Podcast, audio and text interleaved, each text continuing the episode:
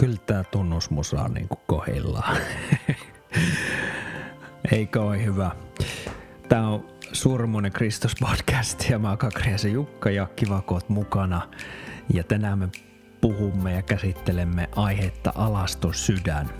Ja ennen kuin ihmettelet, että eikö meidän pitänyt käsitellä Jeesuksen opetusta rukousta, että miten ihmeellä se voi liittyä tähän, niin no hätä. Eli me punomme nämä langat yhteen tämän podcastin aikana.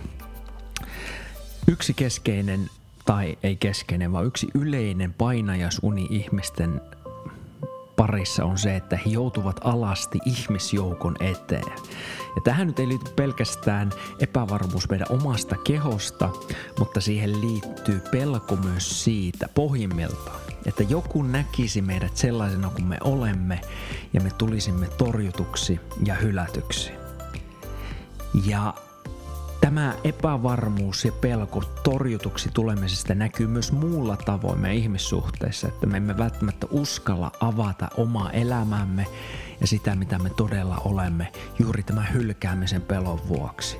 Mutta samanaikaisesti meillä on valtava kaipaus yhteyteen ja olla rakkauden kohteena, jossa meidät hyväksytään juuri sellaisena kuin me olemme. Eli toisaalta me kaipaamme aitoa yhteyttä ja toisaalta meillä on pelko siitä, että joku torjuisi meidät. Nyt kun me katsomme Jeesuksen rukoukseen, opetuksen rukouksesta, niin me käsittelemme näitä asioita. Kiva, että olet mukana. Matteuksen evankeliumin luku 6 ja jae 5. Kun rukoilette, älkää olko niin kuin tekopyhät. He asettuvat mielellään rukoilemaan synagogiin ja katujen kulmiin, jotta ihmiset näkisivät heidät kun rukoilette, älkää olko niin kuin tekopyhät. Mielenkiintoista tässä Jeesuksen rukousopetuksessa on se, että ennen kuin hän opettaa kuinka rukoilla, hän ei, hän ei käytännössä mitään, tässä ei ole kyse vaan nyt siitä, että opetuslapset, niin kuin Luukkaassa me näimme, niin sanoisivat, että no opeta meille jokin rukous. Eli levolle laske ja arme sulle suoja, niin pum pum pum, vaan, vaan että kuinka rukoilla – ja nyt Jeesus, ennen kuin hän opettaa kuinka rukoilla, kuinka olla tässä yhteydessä Jumalan kanssa, niin hän opettaa kuinka ei rukoilla. Ja syy, miksi hän tekee se, on se, että rukouksesta oli laajalle levinneitä väärinkäsityksiä siitä, että mistä siinä on kyse. Ja tämän vuoksi niin Jeesus haluaa korjata ne, ennen kuin hän opettaa, että mistä siinä oikeasti on kyse.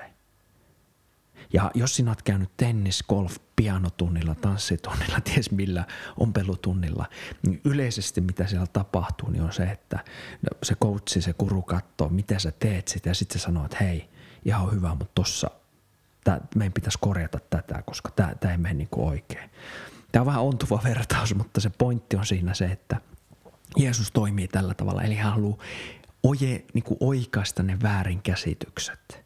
Ja nyt yksi väärinkäsitys, minkä Jeesus haluaa oikaista ja sanoo, niin on se, että älkää olko niin kuin tekopyhät. Eli kirjaimellisesti älä ole henkilö, joka käyttää maskia, kun sinä rukoilet.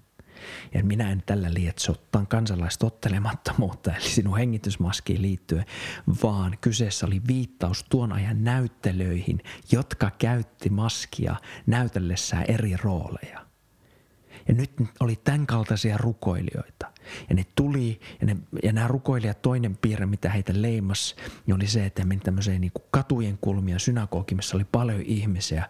Ja sitten ne veti siellä tämän shown pystyy. Ja ne teeskenteli olevansa Jumala edessä, vaikkakin se oli esiintymistä ihmiselle. Niin Jeesus sanoi, että älä ole tällainen. Älä teeskentele vaan sitten hän sanoi, että vaan kun menet, niin mene, mene itse sellaiseen paikkaan, missä kukaan ei näe, jossa sinä olet Jumalasi edessä. Ja oo siellä ilman maskia.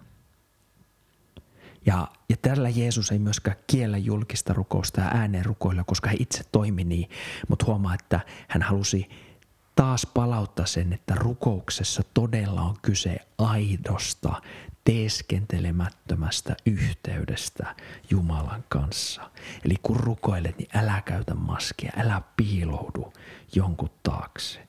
Ja me näemme tämän saman Johanneksen evankeliumissa luvussa neljä, kun Jeesus kohtaa erään naisen ja se naisen kysyy häneltä sitten Jumalan palvonnasta – niin mä haluan nyt vaan keskittyä tähän yhteen kohtaan. Jeesus vastaa sille naiselle näin, että mutta tulee aika, ja se on jo nyt, jolloin oikeat rukoilijat palvovat isää hengessä ja totuudessa.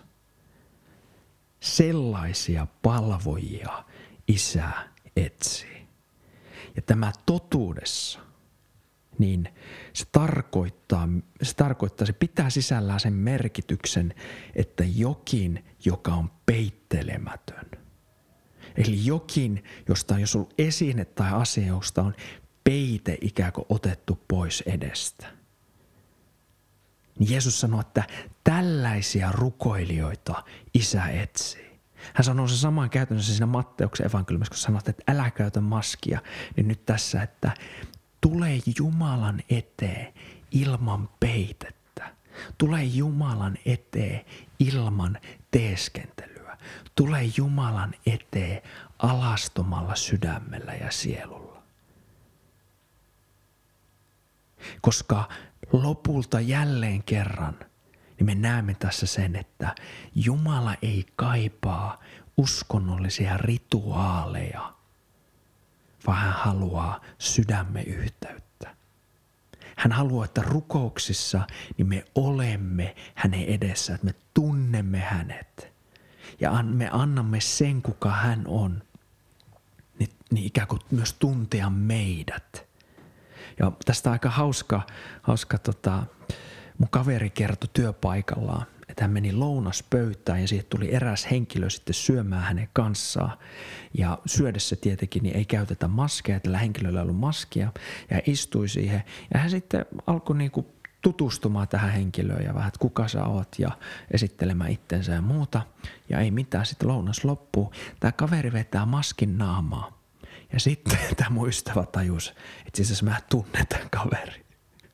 Mutta se pointti oli siinä, että hän oli oppinut tuntemaan hänet vaan tämän maskin naamalla. Niin hän ei enää tunnistanut häntä, kun hän oli ilman maskia. Ja tämä, tämä hienosti tietyllä tavalla kertoo siitä, että, että jos meillä on maskit, niin me emme, se, ja tämmöisiä peitteitä meidän syömässä, niin ei ole aitoa yhteyttä.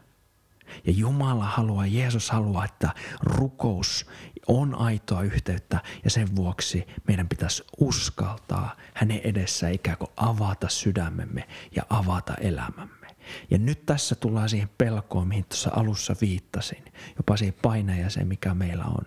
Että mitä jos joku tuntisi meidät todella ja torjuisi meidät. Ja Timothy Keller on hienosti sanonut näin, että olla rakastettu, olla ei tunnettu, mutta rakastettu on lohdullista, mutta pinnallista. Olla tunnettu, mutta ei rakastettu on meidän pahin pelkomme. Olla täysin tunnettu ja täysin rakastettu on se, mitä me todella kaipaamme. Ja se on olla kuin Jumala itsensä rakastama. Olla täysin tunnettu ja täysin rakastettu.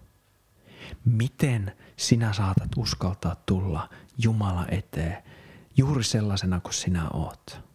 Ja tietää, että sinua ei torjuta, sinua ei työnnetä pois. Niin tässä tullaan ystävät evankeliumi sanomaan. Ja Jeesus Kristus ei pelkästään opeta meille kuinka rukoilla, mutta hän itse asiassa hän itse sanoo, että hän on tullut valmistamaan meille tien tähän yhteyteen.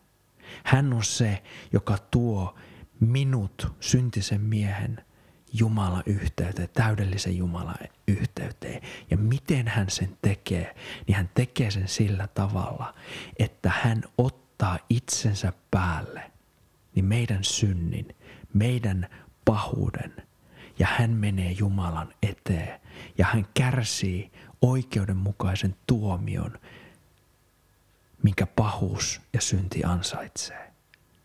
Että nyt Jumala voisi rakkaudessaan avata meille pääsyn hänen läheiseen yhteyteen. Koska Jumala, koska hän on täydellisen hyvä, niin hän ei voi hyväksyä pahuutta lähelleen, koska silloin se tarkoittaa, että hän olisi itse paha. Mutta Jumala, koska hän rakastaa meitä, niin hän on ratkaissut tämän ongelman sillä tavalla, että hän lähetti ainokaisen poikansa tähän maailmaan. Niin kuin Raamattu sanoo, että sillä niin on Jumala maailmaa rakastanut, että hän antoi ainokaisen poikansa. Ja tiedätkö, Jeesuksen elämän ja hänen palvelutie, pää, niin kuin tämä crescendo ja se huippukohta on siinä, kun hän kuolee ristin kuoleman, joka oli häpeällisin teloitustapa tuon ajan Palestiinassa. Ei vain kivuiliain, mutta häpeällinen. Se oli niin se oli, se oli niin häpeällinen tapa kuolla, että tämä roomalainen senaattori ja filosofi Cicerone, hän sanoi, että, vai oliko se Celsius, mutta hän sanoi näin, että, että, että pelkkä ajatus rististä ei saa tulla Rooman kansalaisen mieleen, koska se on niin häpeällinen sä oot ristillä, niin sä oot alasti tien varrella, naulittuna matalaan paaluun. Ja sä oot pilkan kohde. Me näemme Jeesuksen kuollessa ristillä, hän on pilkan kohde. Sotilaat pilkkas, uskonnolliset johtajat pilkkas, ne muut ryövärit pilkkas, ohikulkijat pilkkas häntä. Ja myös hän on syvissä tuskissa. Mutta Jeesuksen suurin tuska ei ollut siinä, että tämä fyysinen kipu, vaan hän huutaa ristiltä, että Jumalani, Jumalani, miksi minut hylkäsit? Eli Jeesus on alasti. Ja ainut kohta Matteuksen evankeliumissa, jossa Jeesus ei kutsu Jumalaa isäksi, on tämä kohta. Hän sanoo, Jumalani, Jumalani, miksi minut hylkäsit? Eli Jeesus kärsi meidän syntien rangaistuksen, että hän voisi avata meille tien isän yhteyteen. Tämän vuoksi. Ja näetkö sen, kuinka paljon Jumala kaipaa yhteyttä, aitoa yhteyttä, teeskentelemätöntä yhteyttä sinun kanssasi.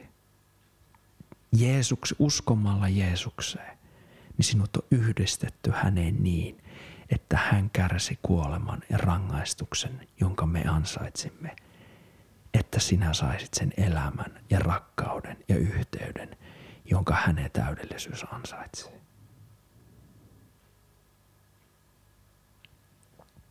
Joten kun rukoilet, niin ota maskit pois.